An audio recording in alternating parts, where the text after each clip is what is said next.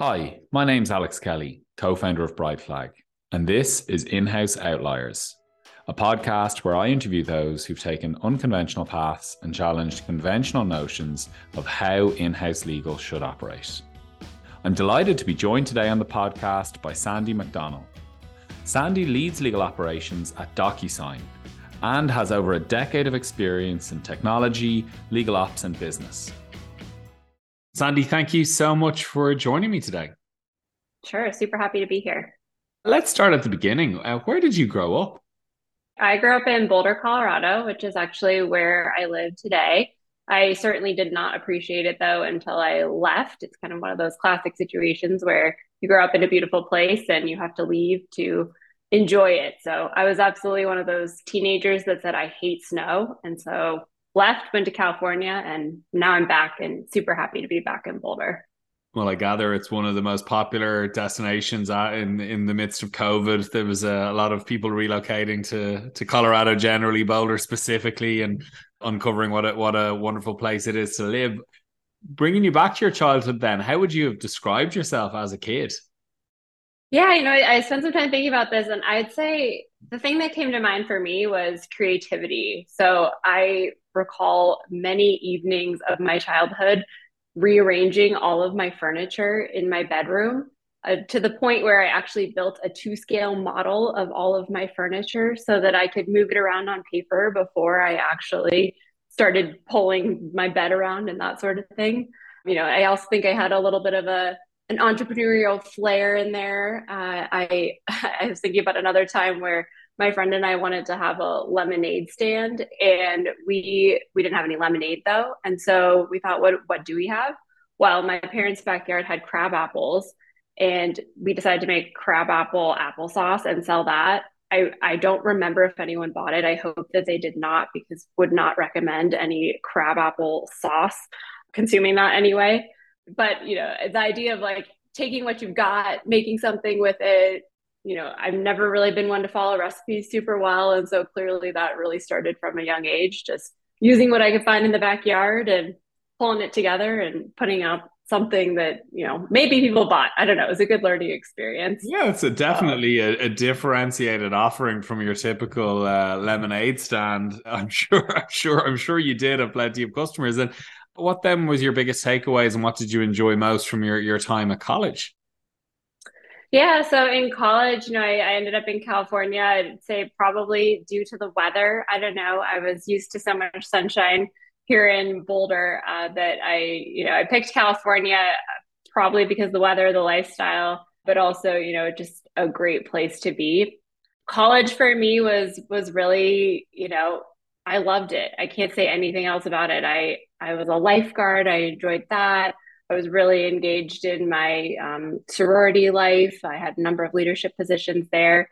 And then, you know, I studied political science and Spanish. And the reason that I did that was I thought I was going to go to law school. And I thought, well, political science seems like kind of a natural fit. Let me just, you know, take some classes in that. And, um, you know, that'll tee me up really well for heading to law school. And Spanish was because I had studied Spanish since I was into kindergarten. One of the really wonderful things about growing up in a place like Boulder is there's a school here that was an entirely bilingual school. And so I started speaking Spanish when I was five years old. I'd like to say I'm still fluent today, although I, I don't get to use it as frequently as I would like, but it's a really a great skill set to have, and um, so useful. So I'm really glad that I continued with that throughout my college experience. One of the other interesting things is I landed in the Silicon Valley completely on accident. So when I moved to California to go to school at Santa Clara, I'd never heard of the Silicon Valley. Not something that even crossed my mind. I had no idea about this entire world of tech.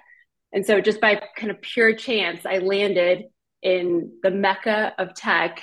I'm super thankful for that. That's given me my entire career, but it was just a pure accident that that's where I started out, just because of, I don't know, the palm trees. Who knows? Well, so. I'm loving, I'm loving your honesty, Sandy, that it was candidly the weather maybe was the first thing that drew you to California. And it sounds like maybe a career in law was the initial path you thought you were going on. What then was your first job after college? Yeah. So, I, you know, after college, I thought, great, I'm going to go to law school. I took the LSAT. I was kind of all teed up, ready to go. And then I had a thought of, you know, maybe I should work for a year. Let me just make sure that this, this law path is really what I wanted to do. I had a number of internships throughout college where I'd been in, you know, in a law firm. I was an interpreter for the Community Law Center. I worked for the Bar Association for San Francisco. Kind of done all these things to tee up a career um, in the legal field. But, you know, I just wanted to make sure, you know, law school is a commitment. It's a lot of time, a lot of money. But let me just work for a year. Uh, so I was looking for jobs like any other, you know, fresh grad. And my one of my roommates had said, hey, Sandy, I saw this job for a legal administrative assistant at NetApp. I'd never heard of NetApp. She said, I don't know anything about NetApp either, but it's on the list of best places to work. Okay, well, that seems like a good reason to work there. Uh, and so I, you know, applied for the job. I ended up getting it. And that really launched my career in this world of corporate legal. And it was just a wonderful opportunity. I worked for four different legal V Ps at NetApp and got exposed to really every aspect of a corporate legal department. So whether it was corporate insecurities and drafting board minutes and helping, you know, get those kinds of calls on the calendar, to, you know, working with the head of legal compliance and thinking about what we were doing in Nigeria. So how we were going to support our global contracting function. Um, I really got to see everything. And it was just, I couldn't imagine a, a better kind of first step into the corporate world um, than NetApp. And it's it's also where I met Connie Brenton. And that's really what sparked my entire journey into legal operations. You know, it's never heard of legal operations before that. And, you know, jumping in to a company where Connie was that leader in this space, uh, opened my eyes to this entire field. Immediately, Sandy, yeah, what, what jumped out at me in that your first role being at NetApp was you were really um, the home or the the birthplace of legal ops, the modern concept of legal ops in many ways under un, under Connie's leadership, which I'm sure had a massive impact. When you think back now with the benefit of hindsight, what do you think your biggest learnings were from that stage in your career, from those early in-house experiences you, you had at NetApp and then at, at FireEye? Yeah, so when I think about kind of those those early days, what I what I took away from NetApp was just try things. Connie was very, you know, let's just put in something, let's see if it works. Let's try this new technology. Let's just give it a go and just start. I think that was the other biggest thing that I, I took away from my time at NetApp was just start, just do something. And so when I had the opportunity to go over to FireEye, it was to do just that. FireEye had no legal operations team. It was a team of thirteen people when I joined. They had, you know, I always joke about, I showed up on day one and my, my cubicle was just stacked with contracts. I'm sure many folks in the legal space have had this experience. And I got to start from scratch. So, you know, ground zero for legal legal ops there. And it was just such a cool opportunity to take everything that I'd learned at NetApp from watching, you know, really like the leader in the space, like the absolute kind of nobody's done it better, in my opinion. Um, you know, seeing Connie do it there and then apply everything that I'd learned at FireEye was just so amazing. So got to, yes, like I said, start from the ground up, build everything. You know, one of the the coolest things that I did was actually implementing DocuSign at FireEye, which now sounds so silly. Uh, but back then, you know, e-signature was still pretty new. People were still not sure, you know, is this what we should be doing? Is it okay? Is it legal? Kind of all those questions. Um, and, you know, it was, I mean, it was a huge game changer for us at the time. And, you know, now it's come full circle, right? Because here I am working at DocuSign today, but really just that concept of just start, just do something, um, just show up, do something. Anything you're going to do is going to be better than what you had before. And that was really one of my my biggest takeaways from those first two jobs. And it's funny, it was something I was speaking to Jessica Van der Pleeg about on the podcast recently, who similarly worked at NetApp under Connie and then went and, and has kind of built a legal ops function uh, herself, uh, now benefiting from all those learnings. And it being in that environment, I imagine, where you're seeing the most advanced usage of e-billing on matter management or contract lifecycle management and these very advanced programs uh, then being able to go back and start with a kind of a clean slate in a legal, a legal department that's growing quickly, but as you say, is very low maturity in, in all those areas, is really exciting and just provides you with so many opportunities to, to add value. And did you have any other mentors at that stage during your career that that you kind of lent on for advice within the community or that helped along the way? Yeah, absolutely. I think, you know, I had a couple, couple folks, um, couple come to mind. One was, you know, we had a wonderful executive admin at NetApp. And one of the things that she taught me that has really stuck with me today is the concept of saying no. You know, I'm one of those people that just, I always want to say yes. I want to do everything for everyone at all times. And I, I learned that lesson really quickly, right? You can't do it all. And so being able to say no and, you know, push back was one of those lessons that I learned really early on from that E A. And I'm so thankful for, you know, her having taught me that kind of lesson. Uh, one of the other really neat things is that because I knew Connie, I had the I had exposure to the entire Clock ecosystem from a really early phase. So there were so many wonderful kind of examples outside of NetApp of people that were doing legal operations at, at other companies. And I was able to make some really good connections with folks uh, from other emerging legal departments. So one of the things while I was at, I did while I was at FireEye was actually start the emerging legal departments chapter of Clock. And that was because I didn't have a place to fit in as someone who was leading, you know, a legal operations kind of role, but was not at a company the size of NetApp. There was no support for that in the Clock ecosystem at that time. And so I had the opportunity because of knowing folks within Clock to start that group.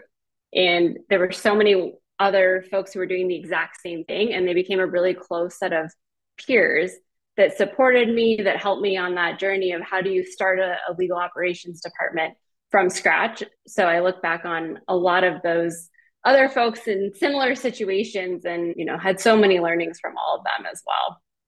I've told the story on the podcast before. It was really as a result of meeting Connie and, and Mary at a pretty early stage in the formation of Clock that we sponsored the first ever Clock conference in San Francisco. Yeah. And I think there might have been two hundred odd legal ops professionals in attendance. And it's just remarkable to see the growth in the community over, over the intervening years and the thousands of legal ops professionals that exist. And men, much of that growth, is, as you've highlighted, Sandy, has been fueled by emerging legal departments, those teams that are, are starting to build from scratch like you were doing at the time. And, and it's remarkable the impact you made in helping to kind of create a space for them within the, within the Clock community. And we might come back to that later on, but something that, that also stood out to me was you seem to be someone who's very much focused on continuous learning and development through your career. And I know you went and, and did a, a program in advanced project management uh, while you were working. What sort of benefits did that bring you as you started to kind of mature and develop in uh, as a, a legal ops leader? Yeah, absolutely. So I, you know, like you said, I love to learn and I'm always looking for opportunities to do just that.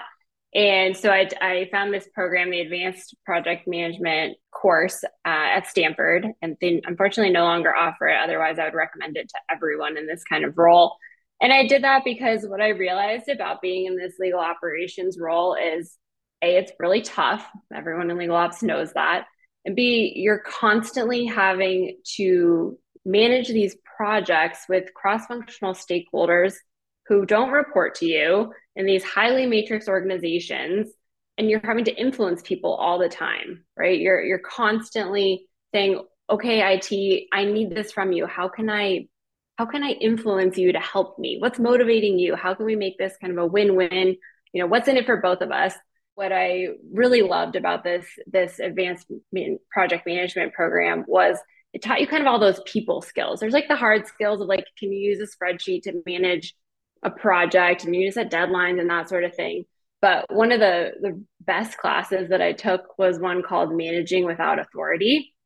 And I think about that just all the time, right? Because most of the people that I work with on a daily basis today and in all my previous roles, they don't report to me, right? I haven't had an actual team report to me until very recently. So when I'm trying to get I T or I'm trying to get H R on board or finance, or I'm having to manage them, but I don't have any direct kind of supervisory authority over them, right? It's they're doing something for me because yeah, it's, it's their day job and they're, you know, paid to do that. Why are they going to work on my project versus work on another project? And so figuring out how to motivate people um, is, you know, one of the biggest things that I took away from that. And it's really that idea of like, what's in it for them? Why are they going to help me with this project? Why is this going to be important to them too? And figuring out what that motivation is. That was a really cool thing that I that I took away from this class. And then the other one is we did a class on design thinking. And that is something that I, you know, whether I use it specifically in my day-to-day work, I don't know, but just thinking outside the box and how do we approach problems in different ways and, you know, thinking about really creative solutions and looking back at some of my, you know, experiences from childhood and, and pulling those in. That was another really cool opportunity. And beyond just that, it was this class is people of all levels. You know, I mean, there was like a chairman of a board sitting next to me, and then there was a software engineer on the other side of me. And, you know, it's so just getting exposure to people with a lot of different backgrounds and, and outside of tech and building some of those relationships, I think was also super valuable. And just getting outside your your comfort zone and meeting people you don't interact with on a day-to-day basis was another huge benefit of attending a program like that. It sounds like a, an incredible program, one that you took a huge amount away from, as you say, an awful pity that they're not still running it. I wouldn't mind doing it. I know, I know. I tell everyone to go do it. Yeah. I wish I wish the, the the folks on my team could go do that. I'm I'm constantly trying to find similar kind of programs for them to attend. And I just, I can't find one that replicates exactly that. You know, it's it's one of those sad things that's come out of the pandemic is that we don't do as much in person anymore. And that one, you know, it was live on the Stanford campus. I got to go there for a, a couple days over the course of um, a year or so and, and meet these people in person and, you know, sit in the same room with them. And, you know, now that we do so much virtually, I just don't think we get that same experience of having casual side conversations with folks and, you know, really, I, I find a ton of value in being in the same room as other people. So I hope some of that comes back. And I, I hope places like Stanford start some similar programs about, again, because I just think it's it's so important to be face-to-face. I couldn't agree more. And it's something internally within Brightflag, we're very intentional about trying to bring teams, the entire company together on the right cadence, because I think you achieve a huge amount more, you learn a huge amount more when you're together in person. You just have a different type of engagement and interaction. And that sort of learning by osmosis you reference from kind of sitting beside the chairman of a board and having that opportunity to interact with them, you don't really get that on a Zoom call, or it's it's virtually impossible to to recreate that. But but it's kind of fascinating that point you highlighted about the need to have, I suppose, situational awareness of all of those different stakeholders involved in a project and and identifying, as you say, what is the value of this to them and in their role? What is it they're going to care about most? And I think that's it's such a critical skill in executing well on projects, bringing people along with you so that they're ultimately successful and are adopted. I've observed it. Obviously, it's it's one of the most difficult parts of the job, and maybe project management gets a bad rap if people are just thinking about Gantt charts and kind of project planning as mm-hmm. opposed to the, the influence and the, the soft skills, I suppose, that go into the, making those things happen as well. Yeah, exactly. That's I think people get too wrapped up when they think about project management. It's just managing the deadlines and managing that Gantt chart and, you know, not thinking about how do you actually get buy-in from people. I tell the I T folks that I work with on all the projects I'm working on right now every day, I'm like, that is great that we've designed this perfect process. We can get it implemented next week. It's going to be live. It's going to be great. I'm like, but did you tell the sales team that they're now going to have to follow a different process? Did anyone think about asking them first? Did we provide the training that they need? Because, you know, it's great if you've developed this beautiful process at the end of the day and you've launched this project and it's just, you know, you've you've thought you've crossed all your, your T's and dotted your I's, and then it comes down to, well, nobody adopted it, right? Like the people weren't on board. You never got the people to buy, you know, who's it's going to impact to buy in. And if you haven't done that, then it really doesn't matter if you've done the rest of the work. And so every time we start a new project, if it, even if it's the smallest little change we're going to implement, like, well, let's make sure that we have buy-in from all the stakeholders first. Like, I don't even want to go down the road of developing all of our requirements and, you know, thinking about all of these other pieces until everyone is on board with what we're doing here. It's been, you know, I've been watching it happen and it's fascinating. Now, every time I'm on a call with, with my tech partners, that's like the first thing they mention. And it's just really cool to have watched that shift in this organization that is typically much more driven by, you know, I'm going to make this process and I'm going to, you know, make the technical piece of it work and not thinking about the impact it's going to have to the people. So it's, it's been really rewarding. And I'm super excited to see that shift within, within our um, tech organizations to a much more people focused. That's such a great insight. And maybe shifting gears a little bit then, Sandy, yeah. You then joined Clock formally to lead operations for a period of time. What did you enjoy most about that work? Yeah, so this was super fun. I had the opportunity to, to leave my full-time job and actually live halfway around the world for part of a year, uh, which was so cool. And as I was making that transition, Connie said, you know, hey, we actually, you know, we could really use some operational support at Clock. This was back in, you know, you hear people refer to it all the time as a book club, right? This was back in the book club days, a little past the just the book club. We were up to maybe forty or fifty members at this point, but Clock was really looking to grow. And so they brought me in uh, to run the operations for the organization. This was back before there was an executive director or a full staff. And I helped set up our regional groups all over the world. It was just so much fun. I got to connect with leaders from Seattle to Australia to the U K, Atlanta, and New York, and think about how we were going to set up a regional group so that people in that part of the world could get together in person and have, you know, kind of their own book club, right? Everyone wants to sit around a table together, learn from each other, have those casual conversations. And so I helped Clock set up that infrastructure to support this all over the globe. And so by the time that I left the organization, I think we were up to maybe fifteen hundred members or something like that. So really just exponential growth. I think we had fifteen regional chapters at that point. And, you know, I helped coordinate all of the, the regional sessions, get the speakers together, you know, prep everyone for it. I really just loved getting to know these legal operations leaders from all kinds of companies.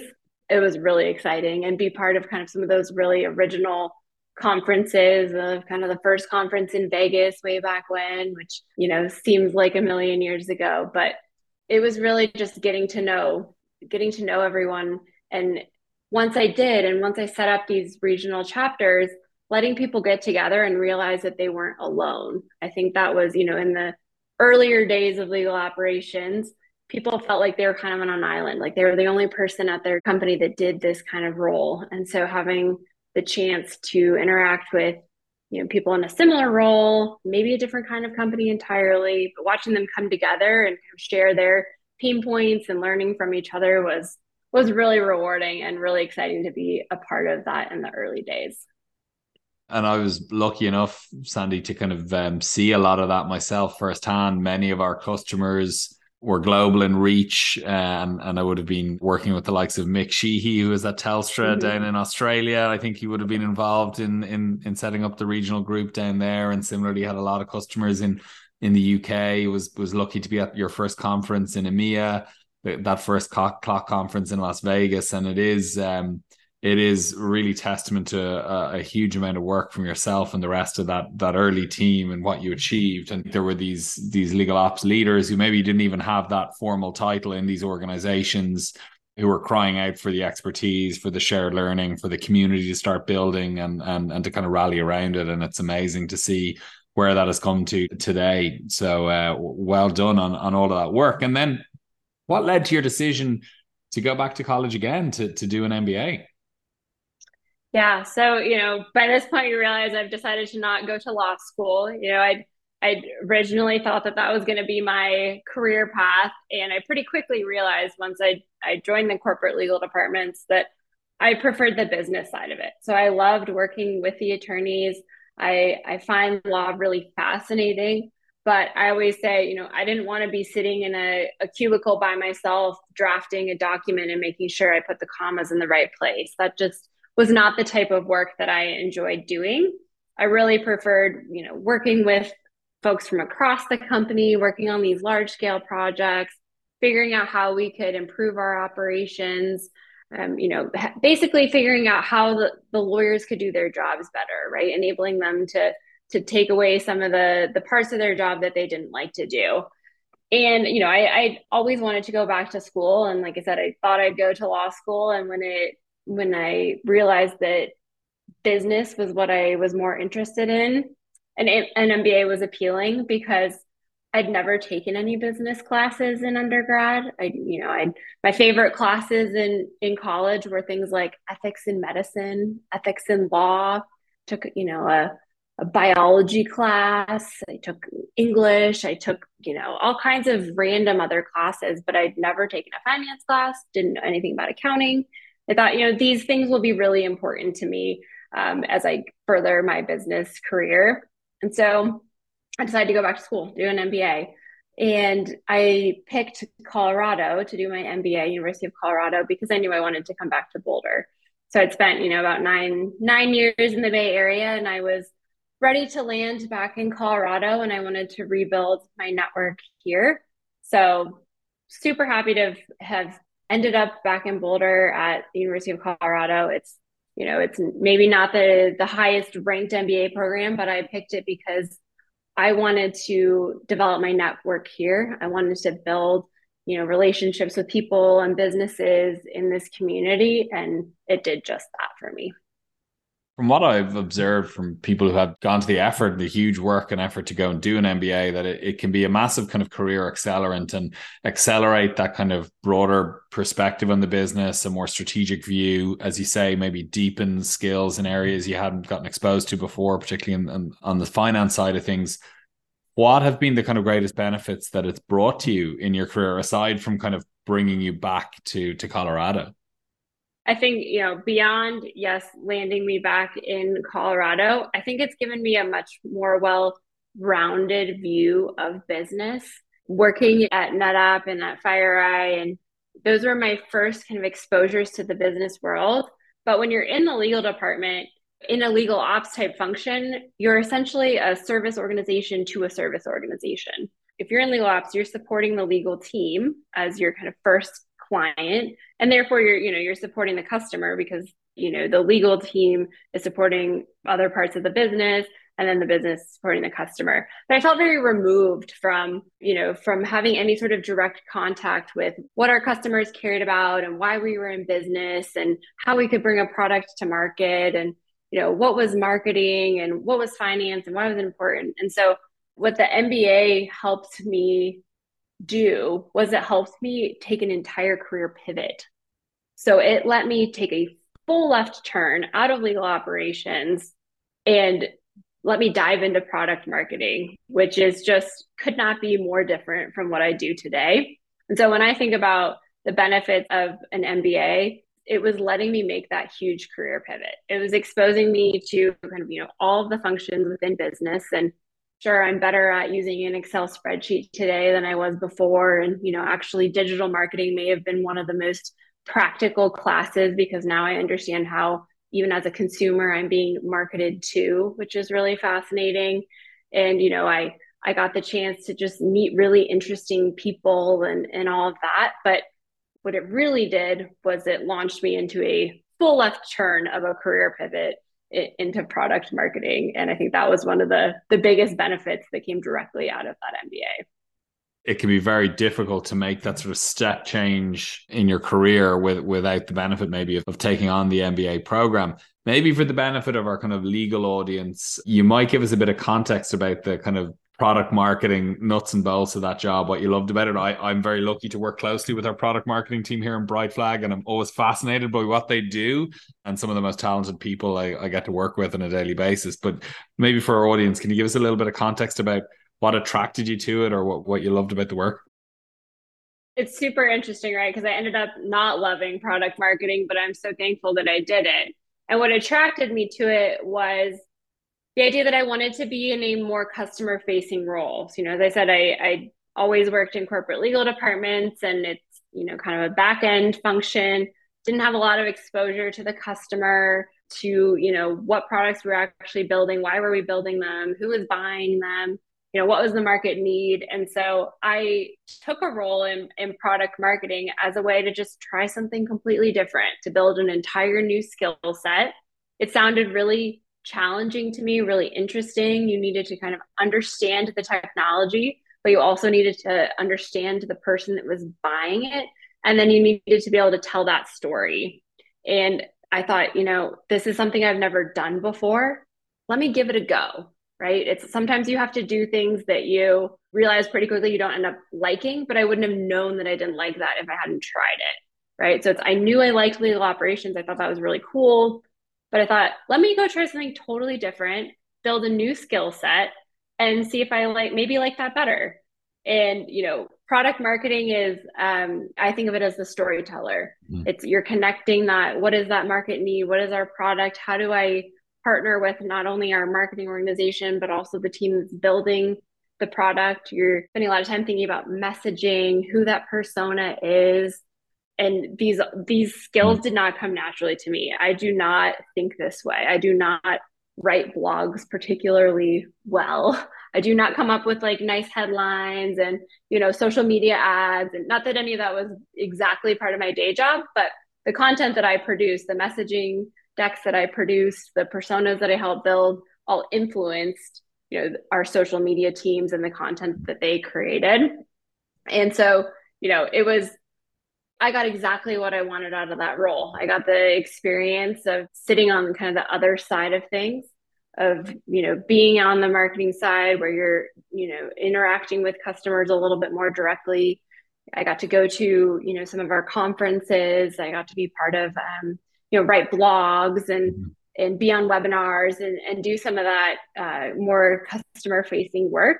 And I also got to understand the company's strategy and the market that we were in. And this, you know, I was actually at NetApp again. So it was like round two at NetApp, which yeah. is so funny. But I finally learned what NetApp did as a company. You know, when I worked in the legal department, I never knew actually what the products were that we were building, why we were building them, why they were important, you know, the impact that they were having on our, our customers. So it was really cool to join the other side and and learn a little bit more about, you know, actual products that we were building and selling and, and how they helped our customers. So very thankful that I did it and that I tried something new, and also very thankful that I don't do that anymore.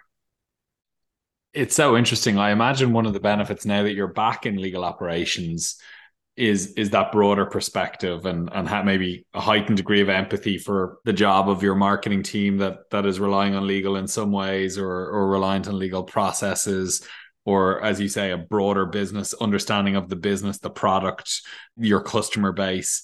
Do you find that now that you're back in legal operations, there you just have a, a greater degree of context about the broader business or technology companies more generally and how they're structured? I do. And I think one of the really unique things about being at DocuSign is that I partner closely with our product marketing team, because I am a DocuSign customer, right? And so if if our product marketing team wants to know, you know, how legal departments use DocuSign as a product and what problems is it helping solve, they come to me, they ask me. So it's it's a really unique position, and actually, you know, why I was super excited to to join DocuSign. But I use those skills that I learned in product marketing every day. And I think one of the biggest things that I took away from a role in product marketing is the importance of communication. Mm-hmm.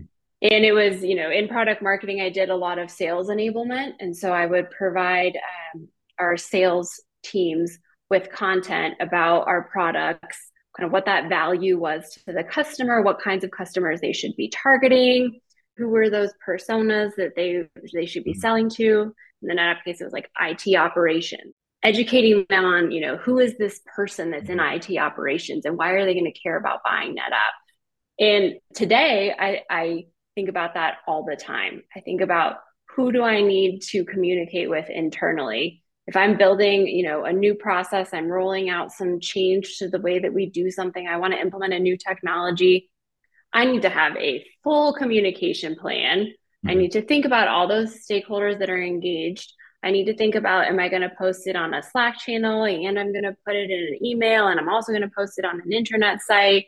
I need to tell people about it three times. I need to, you know, put on a webinar, I need to record it, I need to make it available for them later. Just really thinking about comprehensively, how am I going to make sure that this information is communicated in a way that is easy to consume? It's going to meet that audience where they're at. If, you know, if they're, if it's a salesperson, I'm going to need to communicate with them, maybe through Salesforce, because that's where they live every day. Maybe I need to have a little pop-up in Salesforce that lets them know about some change. Um, because they're not, maybe they're not checking their Slacks every day, or, you know, just thinking about really like, where is that audience and how do I make sure that I've communicated this new change to them really effectively? Because like I said before, if you, if you haven't gotten them on board and they don't know about it, it's totally useless. And um, that was really one of my big takeaways from product marketing, is have a, have a really solid communication plan. Think about who you need to reach and how you're going to do it. one hundred percent. And uh, such a great kind of practical takeaway uh, from, from that time in product marketing, as you said, and and uh, the importance of influencing those stakeholders and, and communicating and meeting them where they are. Um, and can you share with us maybe a little bit about your strategy at DocuSign and your core areas of focus for yourself and your team? Sure. Yeah, so here at DocuSign, we really cover kind of all the core legal operations functions. Um, when I joined a little over a year ago, it was kind of a back to basics approach. You know, it was, it was you know, unlike FireEye, DocuSign had a number of technologies in place, a number of processes, was, you know, definitely not a NetApp level, but but a more in-between phase, right? So I wasn't starting from scratch, but my team covers everything from, you know, legal billing, vendor management, managing our spend, knowledge management, metrics. And then a unique part of, of being in legal operations at DocuSign is that we we also run the DocuSign at DocuSign program. So um, in partnership with our with our technology organization, and we implement our very own products in-house. And so I partner really closely with that team uh, to roll out, you know, additional kind of functionalities and, and processes, leveraging our own technology, which is one of the most fun parts of my job. That's an incredibly fun part of the job. It was something I was chatting to Megan Osling at iManage about as well, where she gets the benefit to to be the first user for many new features and capabilities. And and uh, it's so powerful to be able to to use your own technology to add add value for the business and, and have a really good understanding of, of the role it can play for the broader DocuSign customers. We also happen to be one. That's one of my mo- most used tools. And uh, I'm old enough to remember practicing law at a time when it, it was not widely adopted, and it was an incredibly manual, time-consuming process, which was in no way, shape, or form good for the environment, signing any any document or contract. So things have come come a long way since then, and, and DocuSign has, has been integral to that journey. And what projects have you been involved with from a legal operations perspective that have had the biggest impact for, for the legal department? Yeah, so I think one of the things that I'm super proud of over the last year is rolling out a new legal onboarding program. And it's, you know, it's maybe not something that people think about as like a top priority for legal operations, but I'm super, super proud of the work that that I and my team did to roll that out. And it has really helped us have a consistent experience for all of our new hires, which is so important for getting them up to speed as quickly as possible. So we developed a comprehensive kind of onboarding packet of information. We have a, an agenda template that's like, this is what we hope you accomplish or plan for you to accomplish in the first kind of ninety days. These are all the people you know, all the tools you need to need access to. And it's, I think it's just so important today in this virtual world to bring people in and get them up to speed as fast as possible. So I'm, I'm super excited about that. I think it's, you know, it, it seems insignificant to some people, but if you don't get people onboarded as quickly as possible, then they're just not going to be effective at their jobs. So that's something that I, I'm really thrilled about that we launched over the last year. Um, you know, otherwise I said, we did a lot of kind of back to basics kinds of things. So another, another component is that we focused on our metrics program and looking at, you know, what metrics do we want to capture? How are we going to represent those? How frequently are we going to capture them? And so we did a lot of kind of foundational work over the last year to, to build out a, a quarterly, it's rough dashboard kind of um, format for our metrics. And I'm I'm really excited over the coming year to continue to build on what we did in this past year. There's so much more we could be doing um, when we think about not only what metrics are we going to capture, but what decisions are they going to inform. And I'm I'm looking forward to to building on that that foundation from my first year at DocuSign. Well, it sounds like you, you've achieved a huge amount, and and your point around the the importance of the onboarding program in this new world that we find ourselves in, connecting people to the the company and the team's culture quickly, bringing them up to speed in what is, uh, I imagine, are very highly skilled roles quickly is not trivial. And, and it kind of goes back to your point about what's been lost from some of these things not happening in person as much as they used to. It is more difficult to do it effectively, and kind of attracting and retaining top talent. It's still an incredibly competitive jobs market for lawyers and for in-house counsel. I imagine that is a high leverage activity for your, your legal leadership team, that if you're getting people up to speed quicker, they're ultimately sticking around and, and happier in their work as well. Yeah, exactly. It's, I think everyone wants to feel like they belong somewhere, right? And that they, there's a reason that they're there. And I, I think so many people have that experience of coming into a job on day one and saying, what do you need me to do here? Why am I here? You haven't actually given me anything to do. I don't have clear expectations for where I need to be in thirty days. You know, I don't know what my first three months here are going to look like. I don't know who I need to talk to. And it's, that's not a good feeling, right? If you show up on day one and you're kind of unclear why they hired you and what you're supposed to be doing. And so having this onboarding program in place with these really clear expectations, and, you know, things change. Like, you know, I just hired someone new for my team, which I'm super excited about. And, you know, I, I have an idea of what I want them to do over the next three months, and priorities could shift, and things are going to pop up, and other things will be urgent. But at least on day one, he knows, you know, these are my expectations. This is what I think I'm going to accomplish in, in my first few months at DocuSign, and having that sense of belonging and purpose, and the work that you're doing is tied to a, you know, a broader goal, I think is, is really important. And um, I think, you know, undervalued in a lot of situations. one hundred percent. And then your point around kind of the importance of metrics and having visibility is kind of closing the loop somewhat. You hire a great team, you need to have visibility on what they're doing, what your outside counsel are doing, the demand you're getting for legal services from the business, the importance of those kind of foundational metrics and data points to, to inform decision-making. And the next step change is, is presumably what you're striving towards, is it? Yep, exactly. Right. So it's, we figured out, hey, we can capture these metrics, and we've put, you know, every time, again, like every time we build a new process, implement a new tool, it's always kind of like, well, what metrics do we want to be able to track out of that? And let's make sure that we've included that as part of our build plan. But then it's what we, what are we going to do with that information, right? I'm like, why are we capturing this information? Why are, why am I having you put it in a, in a PowerPoint deck if we're not going to do anything about it? That's the next piece that I'm really focused on over this coming year. And it's, you know, I've seen examples um, on my team where I started capturing metrics around how long it took us to onboard a vendor. And it's not just my team. This onboarding a vendor at any company takes many different teams. There's lots of players, lots of kind of pieces there. But that was a really clear place where I was like, now that I'm tracking that metric, I need to do something about that. This cannot take seventy-six days to bring in a new vendor. This is just ridiculous. And so having kind of that data point is really useful and really helpful when I'm, when I'm going to, you know, those cross-functional partners and saying like, hey, we need to do something about this process. Like, this is just, you know, this is not acceptable. And if I hadn't been tracking it, I wouldn't have that data point to back up my, you know, anecdotal, hey, this is taking too long. I'm looking forward to leveraging some of that, the pieces of, of information that we've captured over the last year to inform the decisions of what we're going to do for this coming year. And another example of that is, you know, one of my big priorities for this coming year is looking at legal intake.